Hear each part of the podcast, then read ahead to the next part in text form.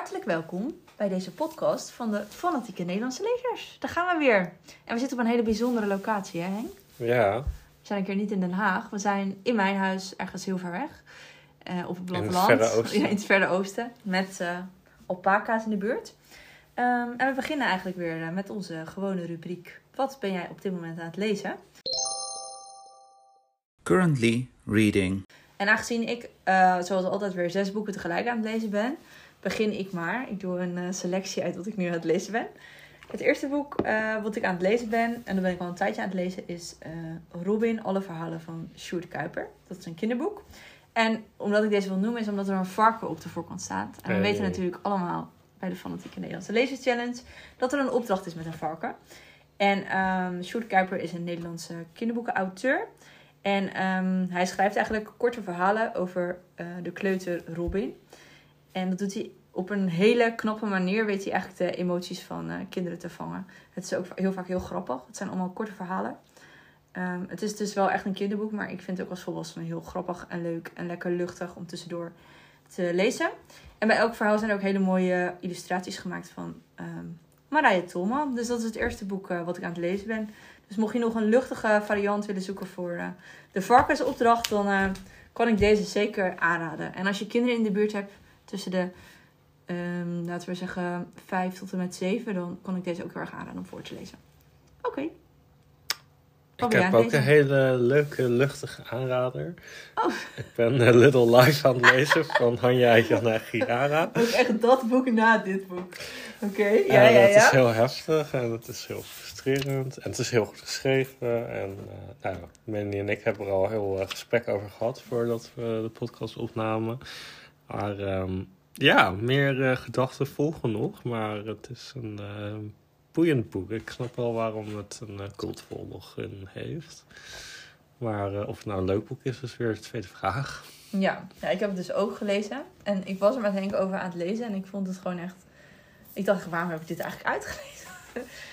ik was zelf niet zo goed tegen beschrijvingen van fysieke pijn. En die zit er Dat daar zit er wel heel soms zit er, zit er dus heel veel in. Oh, ik vond het echt, ik was zo opgelucht toen ik het uit had. Maar het was ook wel weer knap geschreven. Dus ik ben heel benieuwd ehm, wat je ervan gaat vinden. Henk knoeit op dit moment op het boek. Henk, dit is mijn water. Het komt goed. Oh, Ik zal hem aan de kant leggen. Sorry, Geef ga maar door. Ja, nou ja, ik ben, eh, ik ben nog een boek aan het lezen. Nou, zo verrassend. Ik ben ook eindelijk De Onzichtbare aan het lezen van eh, Roy Jacobsen. Het is een eh, Noors boek en het speelt zich ook af in Noorwegen op een heel klein afgelegen eilandje. Eh, het is ook best wel een beetje een trend eigenlijk geweest. Ehm kwam veel langs de laatste jaren op Goodreads. En ik heb hem gekregen van mijn tante die het een heel mooi boek vond. Eh, ik ben Wat nog- vind jij ervan? ik, ik ben er dus nog niet heel extreem ver in. Maar het is wel heel mooi geschreven. Ze wonen zeg maar op een eilandje met een hele kleine groep mensen en familie. En ze leven heel dicht bij de natuur. En het gaat eigenlijk allemaal heel erg rustig. Daardoor moet ik er wel een klein beetje aan wennen. Want ik heb net twee thrillers gelezen. Dus ik kom echt van een soort van page-turner naar een heel, ja, heel kalm boek. Dus een soort van alsof je van een waterval komt. En dan zeg maar ineens in een heel kalm, kabbelend beekje eh, bent beland. Dus ik moet nog een beetje wennen, maar het is op zich wel heel mooi beschreven. Dus ik ben benieuwd eh, hoe het verder gaat.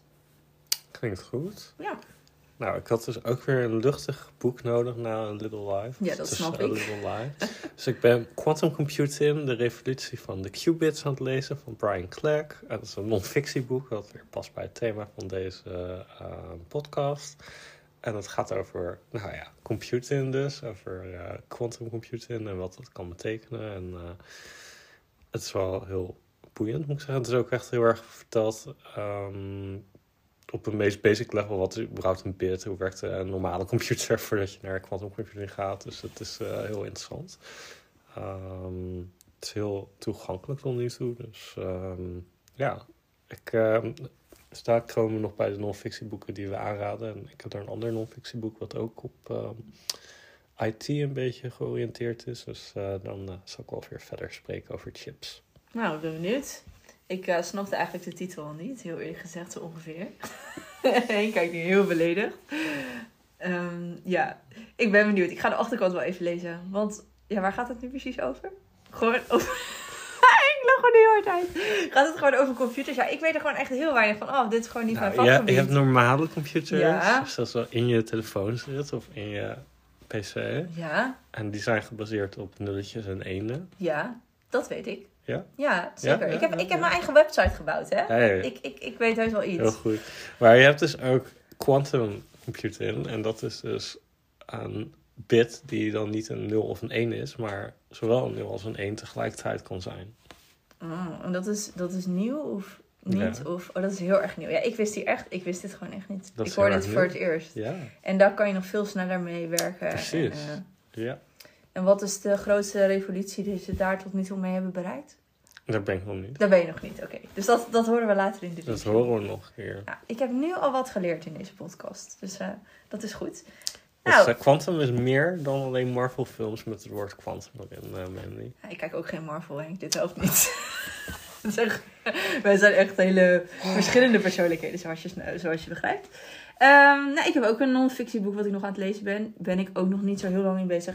Het is eh, Ik maak het uit. Een gezonde relatie met je smartphone van eh, Catherine Price. Het gaat niet over je liefdesleven. Eh, nee, nee, het gaat dus eigenlijk over de relaties die we hebben met eh, onze smartphone. En De dat belangrijkste die- relatie. Ja, inderdaad, dat dat een steeds belangrijkere relatie wordt en hoe gezond die relatie precies is. Jij doet natuurlijk het, de non-fictie tak in het boekentoernooi. En daar nomineerde jij het boek ehm, We zijn de aandacht verloren, geloof Mhm. ik.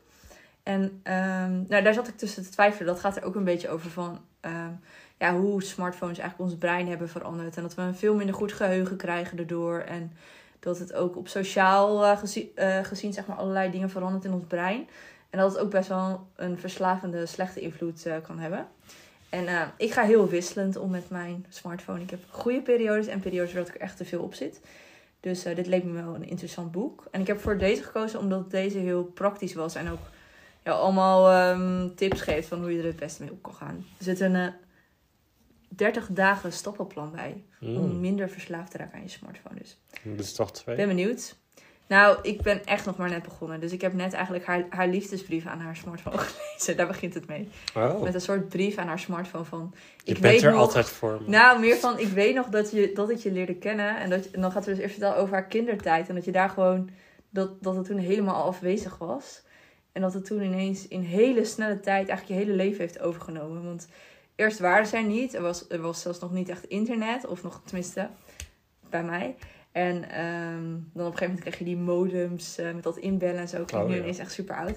Maar eh, toen kwam dan de smartphone. En dat is toen echt een hele... eh, Ja, klinkt klink echt heel oud. Ik hoor mezelf praten. Ik denk echt, man... Je bent toch geen Ik, ik boomer? ben 30. Wat is er aan de hand?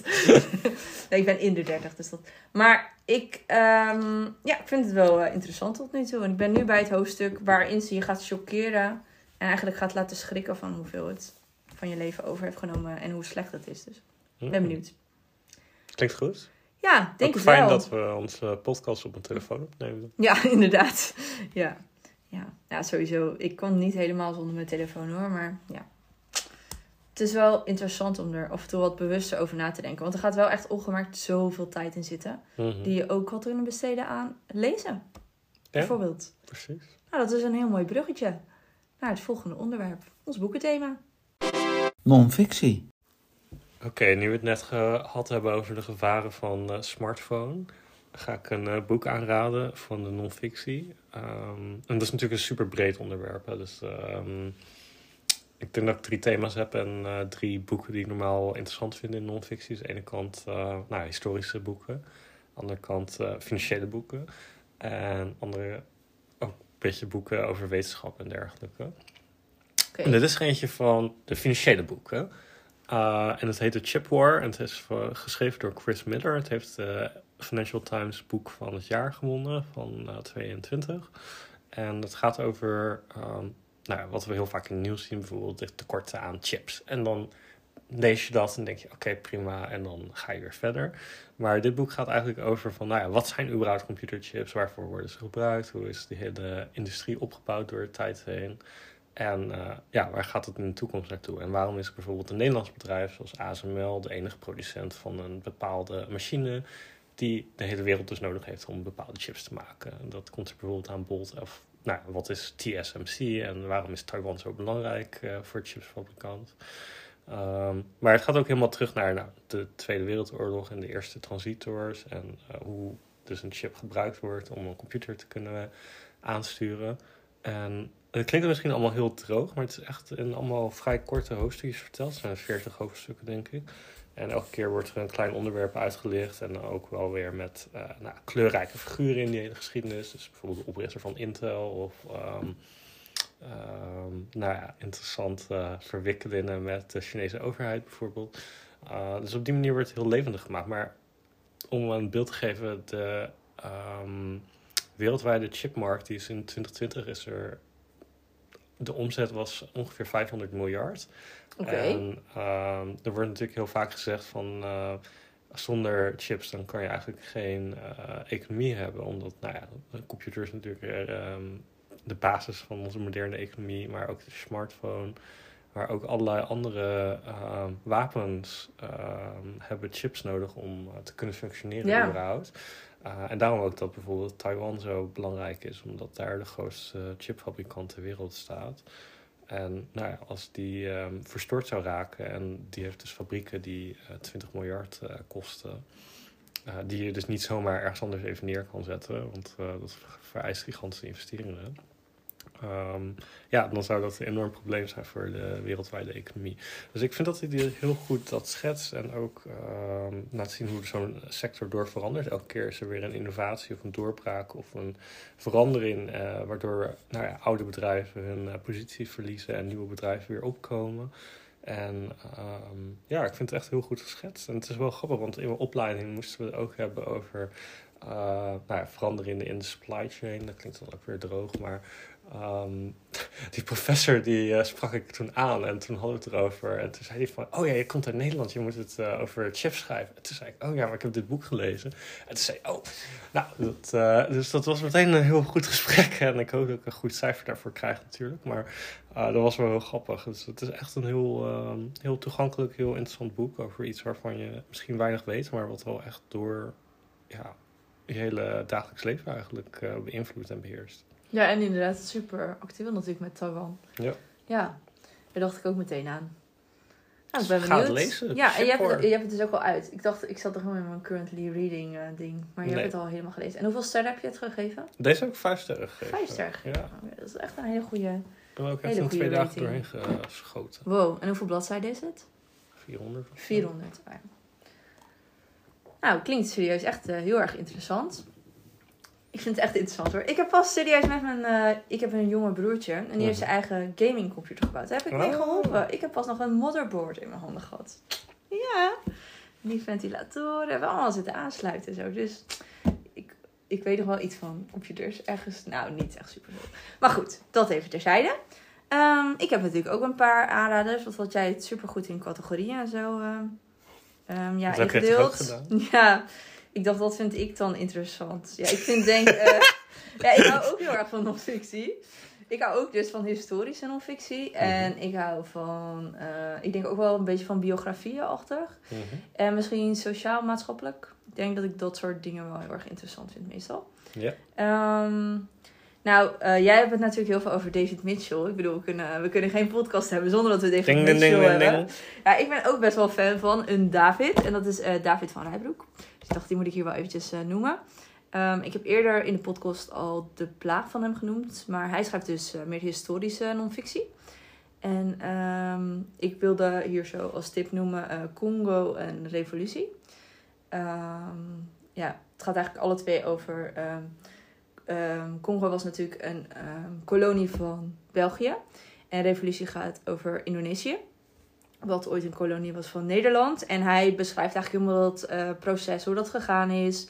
Uh, maar ook um, ja, hoe ze zich daar weer aan ontworsteld hebben. En het bijzondere is dat hij dat doet vanuit uh, de verhalen van mensen. Dus hij heeft heel veel mensen geïnterviewd in beide boeken. Vaak mensen die al heel erg oud waren. Vooral in Indonesië, dat heeft hij later dan ook weer geschreven.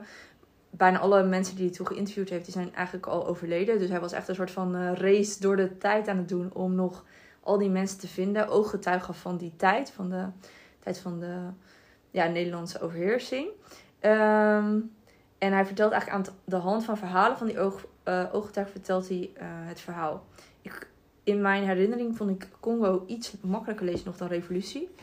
Uh, revolutie, aan het begin waren er bijna geen ooggetuigen meer. En na, pas na een tijdje merk je dat er weer ooggetuigen kwamen daar. Maar ik vond ze echt alle twee heel interessant. En ook alle twee hele belangrijke boeken.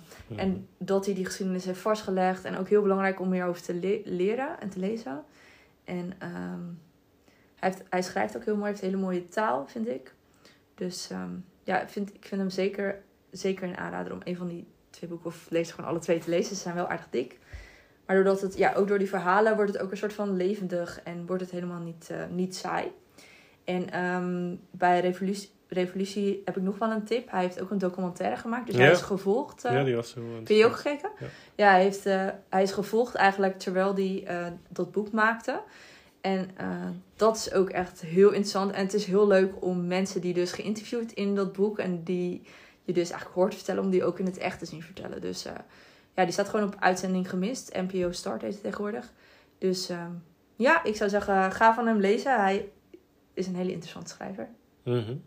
Zeker, ja. Ik heb hem ook vorig jaar gelezen. En eh, ja, zeker heel eh, boeiend. Heb jij ook Congo al gelezen? Of, eh, Nee. Oh nee, Echte Revolutie. Oh ja, ja, Echte die is revolutie. ook goed. Je Echte Revolutie.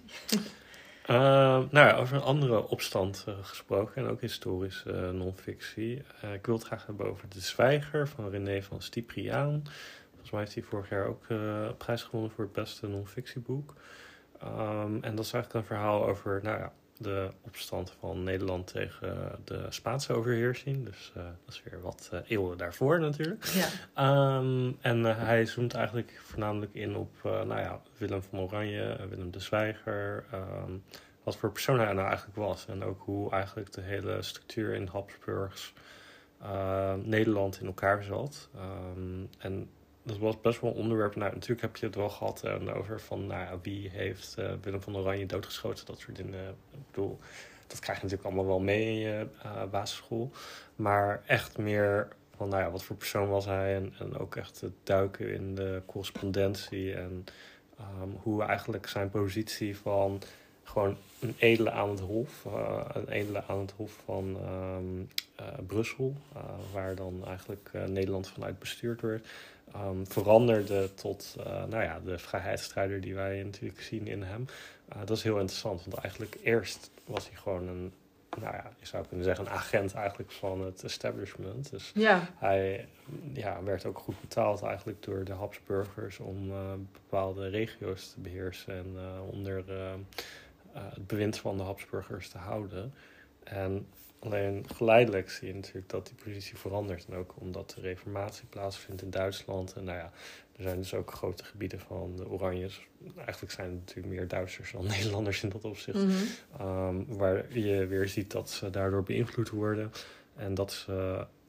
ehm, heel vaak zeggen we natuurlijk van nou, geschiedenis is eh, grote trends. Hè? Het zijn demografische ontwikkelingen, het zijn eh, dingen. Maar hier gaat het ook echt heel erg om persoonlijke relaties. Dus bijvoorbeeld de opvolger van ehm, ehm, de koning waaronder ehm, Oranje eerst heeft gediend.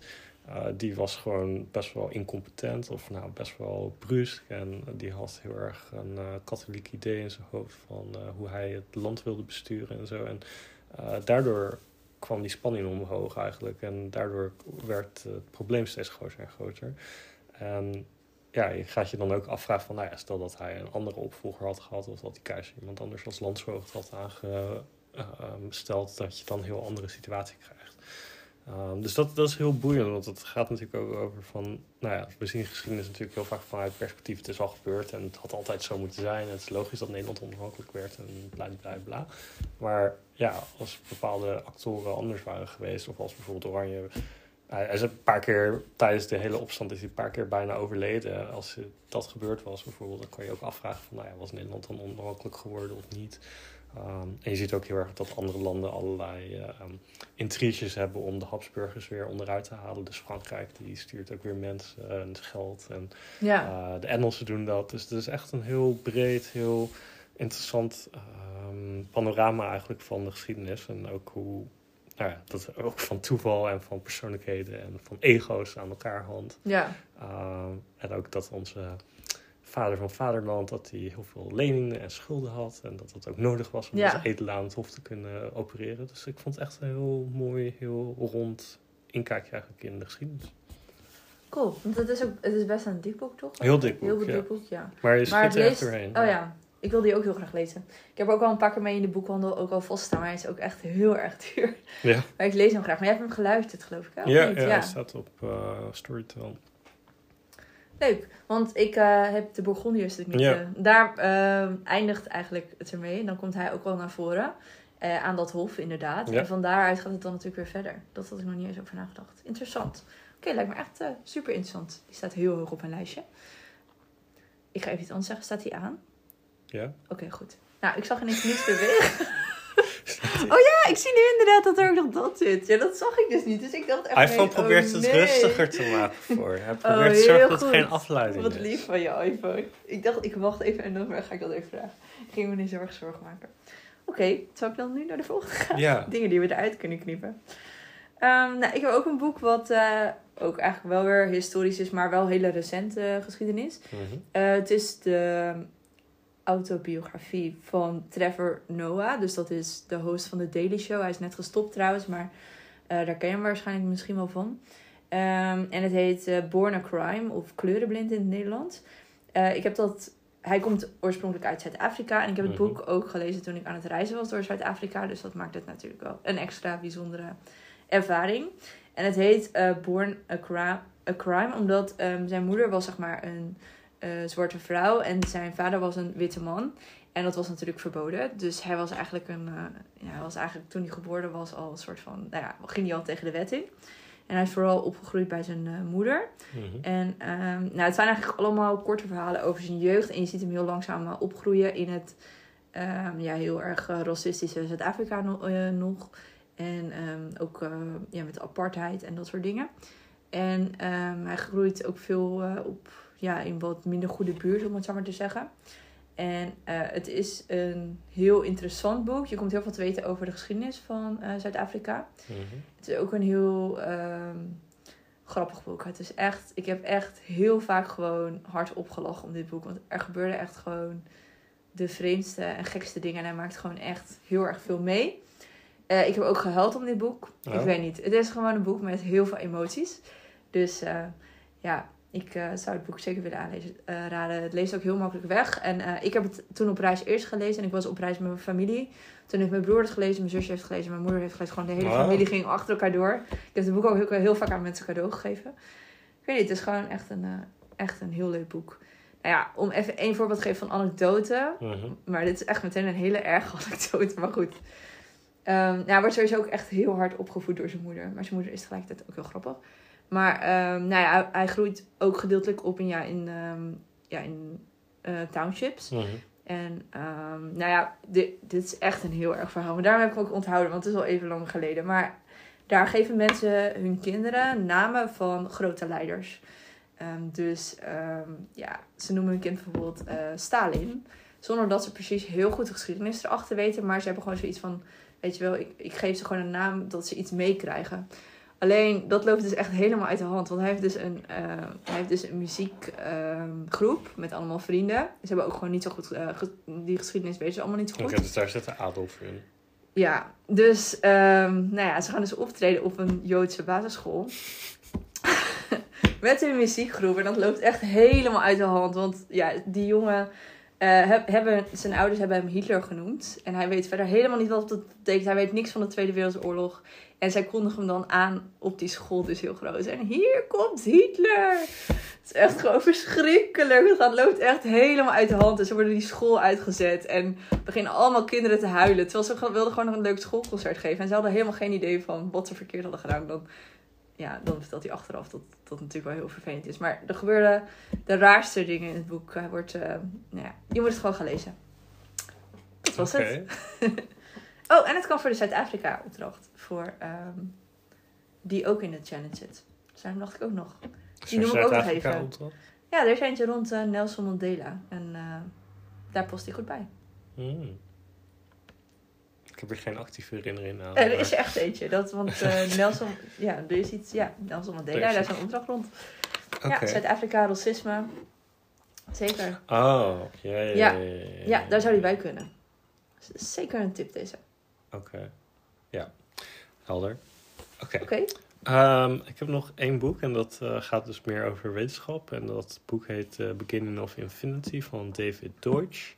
En ehm, er zijn ook wel een aantal TED-talks van hem te vinden. Ehm, ik zou zeker aanraden om eerst de TED-talk te kijken voordat het boek te beginnen. Want ja, de vorige twee boeken die vond ik echt heel goed. Heb ik vijf sterren gegeven. Maar dit is een boek.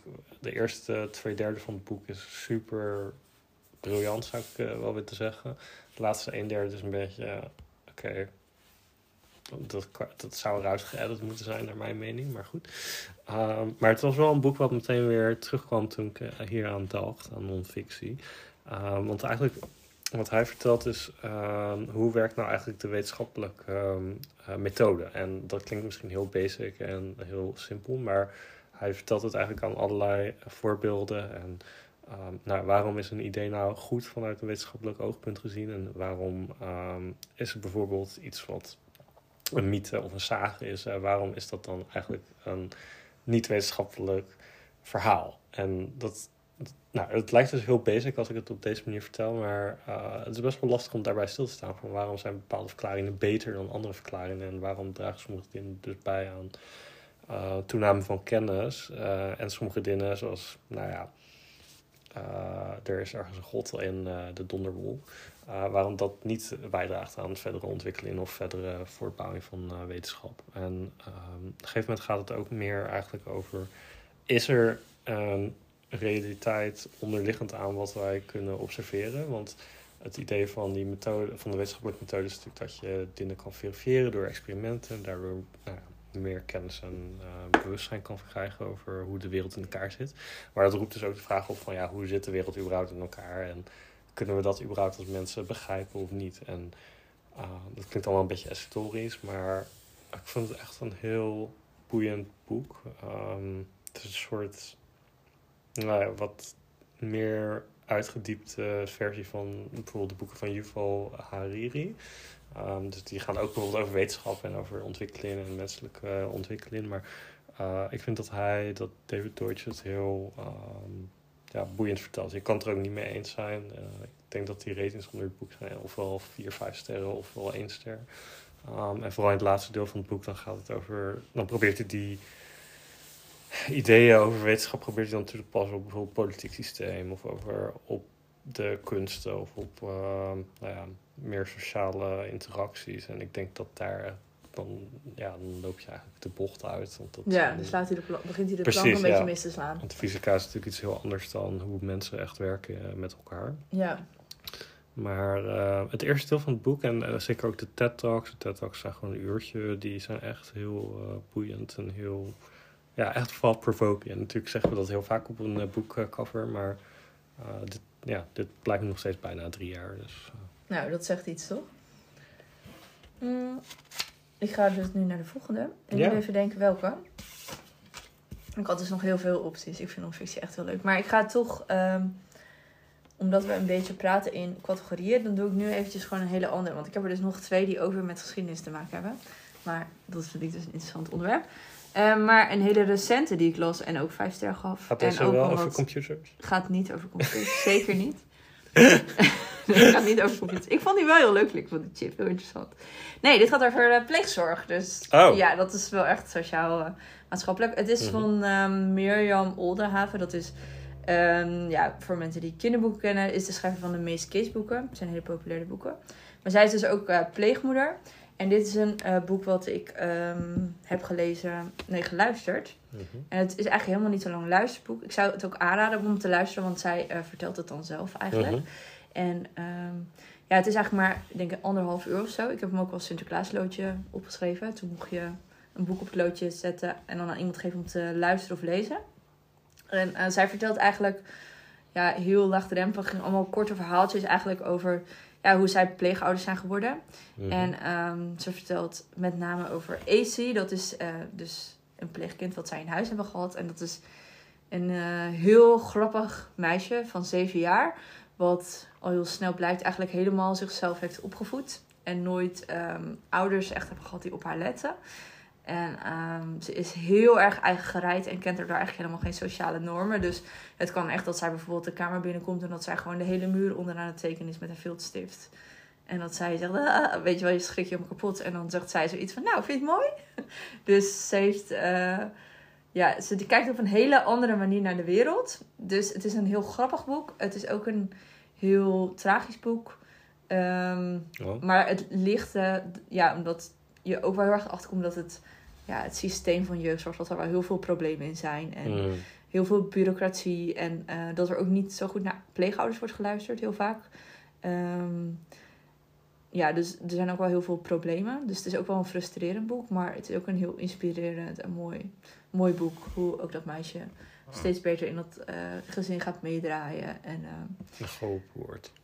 wat zeg je? En echt geholpen. Ja, ook wel geholpen. Ja, ook geholpen. En ook hoe zij eigenlijk hen weer helpt. Want zij helpt hen ook weer om weer anders naar de wereld te kijken. En eh, ja, het is echt een... ehm, ik vond het zelf echt een heel leuk boek. Waar ik ook weer heel veel om gelachen heb. Dus ook zeker een aanrader, vond ik. Ja. Top. Dan gaan we nu verder met het boekentoernooi. En de tak die ik beheer is non-fictie. Dus het blijft nog even in het thema. Ja, zeker. De grote groepsupdate. Nou, Melanie. We Nou, hebben natuurlijk nog twee grote onderwerpen in onze eh, groep.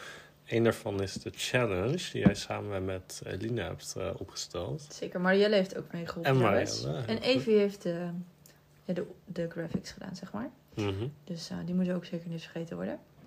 Ja, die is nu eh, volop bezig. Ik moet zeggen, het is... Ben je happy mee?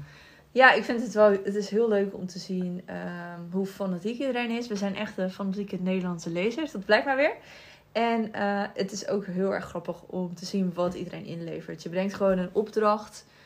En het is gewoon heel leuk om dan allemaal dingen binnen te zien komen die erbij bedacht worden. En die er voorgelezen worden.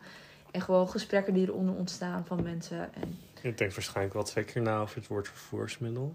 Zeker, ja. ja. Je denkt ook bij sommige opdrachten van... jongen, dit hadden we anders moeten formuleren. Maar ik geloof dat je daar altijd achter komt dat je... Ja, want je, dat is wel echt heel lastig hoor. Want eh, je hebt een opdracht en dan denk je... nou ja, dat klopt ongeveer. En dan eh, komen de vragen en dan denk je... oh ja, oh ja, oh, dat, kan je, oh, dat kan ook nog. Ja, zo kan je het ook nog interpreteren. Oh, zo kan je het ook nog interpreteren. Dus je leert er wel heel goed van om heel goed te kijken naar je woorden. En ik moet zeggen dat het dan nog heel vaak toch nog onduidelijkheden zijn. Ja, hoort er denk ik een beetje bij. Die, ja.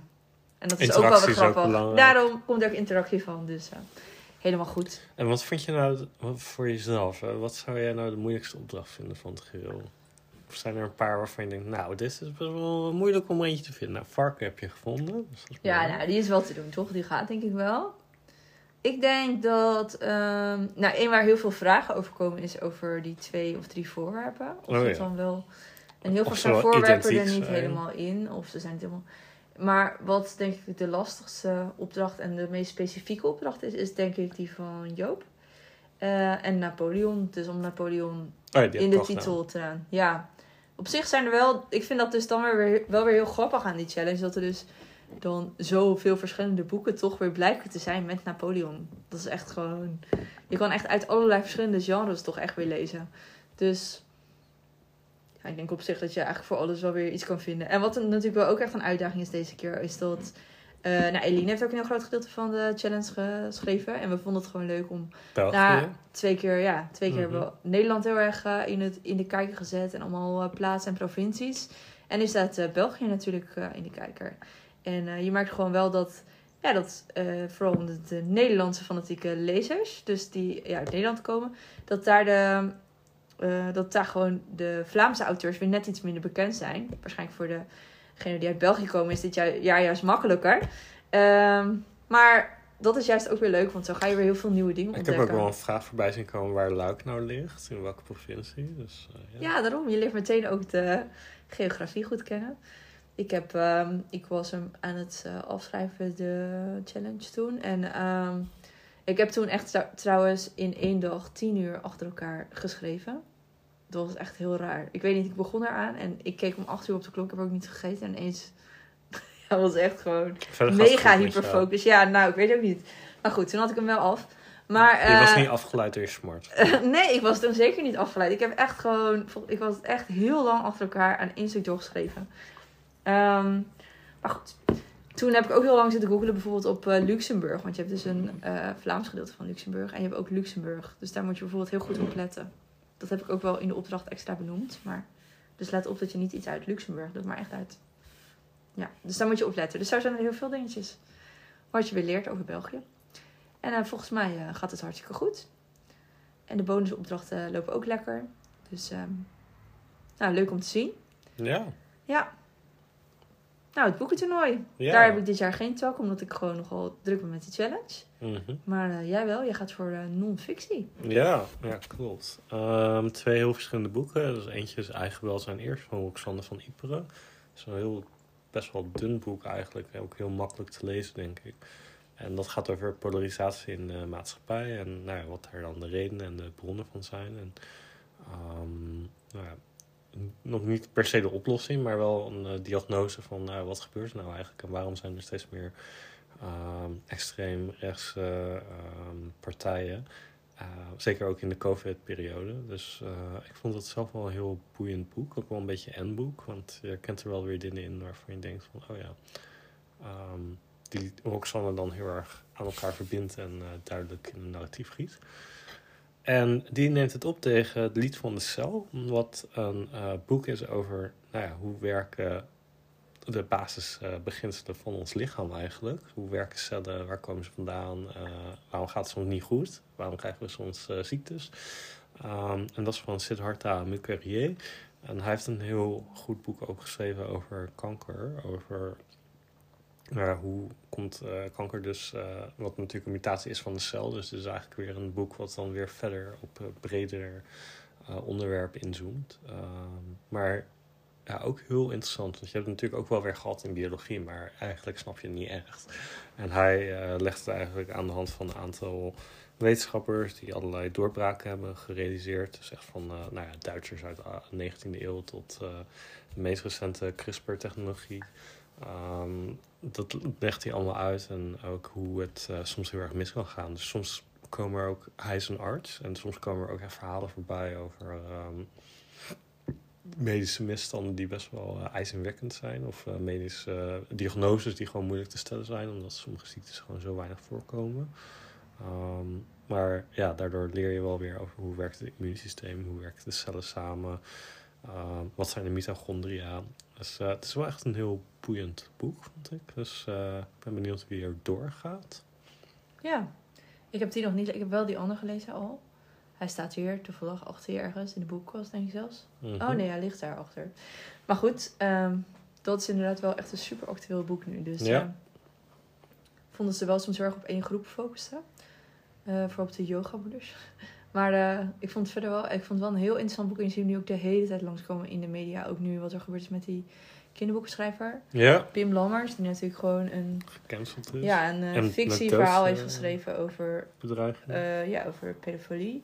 Maar juist eigenlijk ook om aan de kaak te stellen hoe subtiel dat gaat en hoe moeilijk dat is om daar nee tegen te zeggen. Dat, boek, dat verhaal deed me zo denken aan My Dark Vanessa. Oh, ja. Dat hebben we vorig jaar met het uh, gelezen. En dat heeft eigenlijk hetzelfde onderwerp. Daar ga je ook heel erg zien hoe... Ja, hoe um, grooming werkt. ja, hoe dat werkt en hoe dat gaat. Daar heeft hij gewoon, het is gewoon een fictief verhaal. En die wordt natuurlijk nu helemaal gecanceld ineens. En uh, van de verschrikkelijkste dingen beschuldigd, terwijl het gewoon een fictieverhaal is.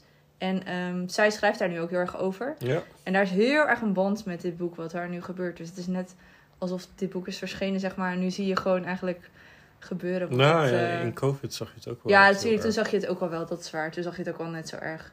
Dus uh, je ziet het eigenlijk weer. Je ziet het elke keer opnieuw weer terugkomen. Dus het is wat dat betreft echt best wel een belangrijk boek om te lezen. En die andere klonk ook heel interessant. Um, ik vond dat heel leuk bij geschiedenis, die cellen. Mm. dat weet ik nog. Dus ik dacht nog, oh ja, de mitochondriën. Ja, vond ja. ook heel wat, leuk, Wat dus, doen eh, de mitochondriën? ja. Ja, dat is, uh, heeft te maken met de lengte van je leven. Onder andere. Ja, Klopt toch? maar wat ze nog meer? Ja, weet je, dat is, ik, dit is echt heel lang geleden. Hè? Ik vond het knap dat ik dit al op kon zeggen. En ze maken de energie die uh, ja, dus ervoor zorgt dat je leeft. Uh, Ja, ja, en als het op is, dan, dan, Dan is het is het klaar. Dat weet Dan ik. Want ze waren dan bezig ook met onderzoeken van of ze daar iets aan konden doen. En dan, dat weet ik nog. Dat vond ik toen best interessant. Maar goed, dat was dus echt um, 15-jarige Melanie dan of zo.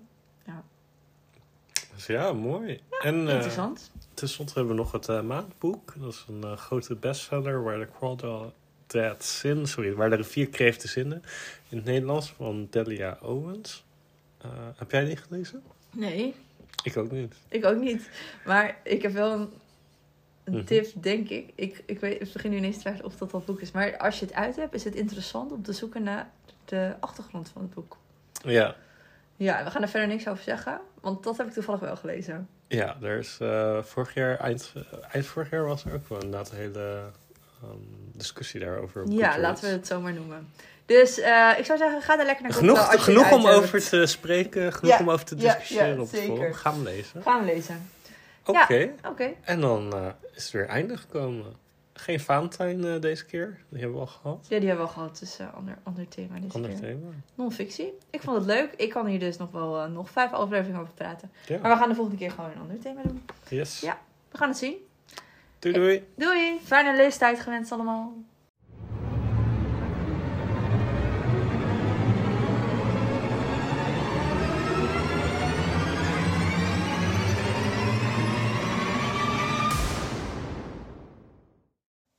Doei doei!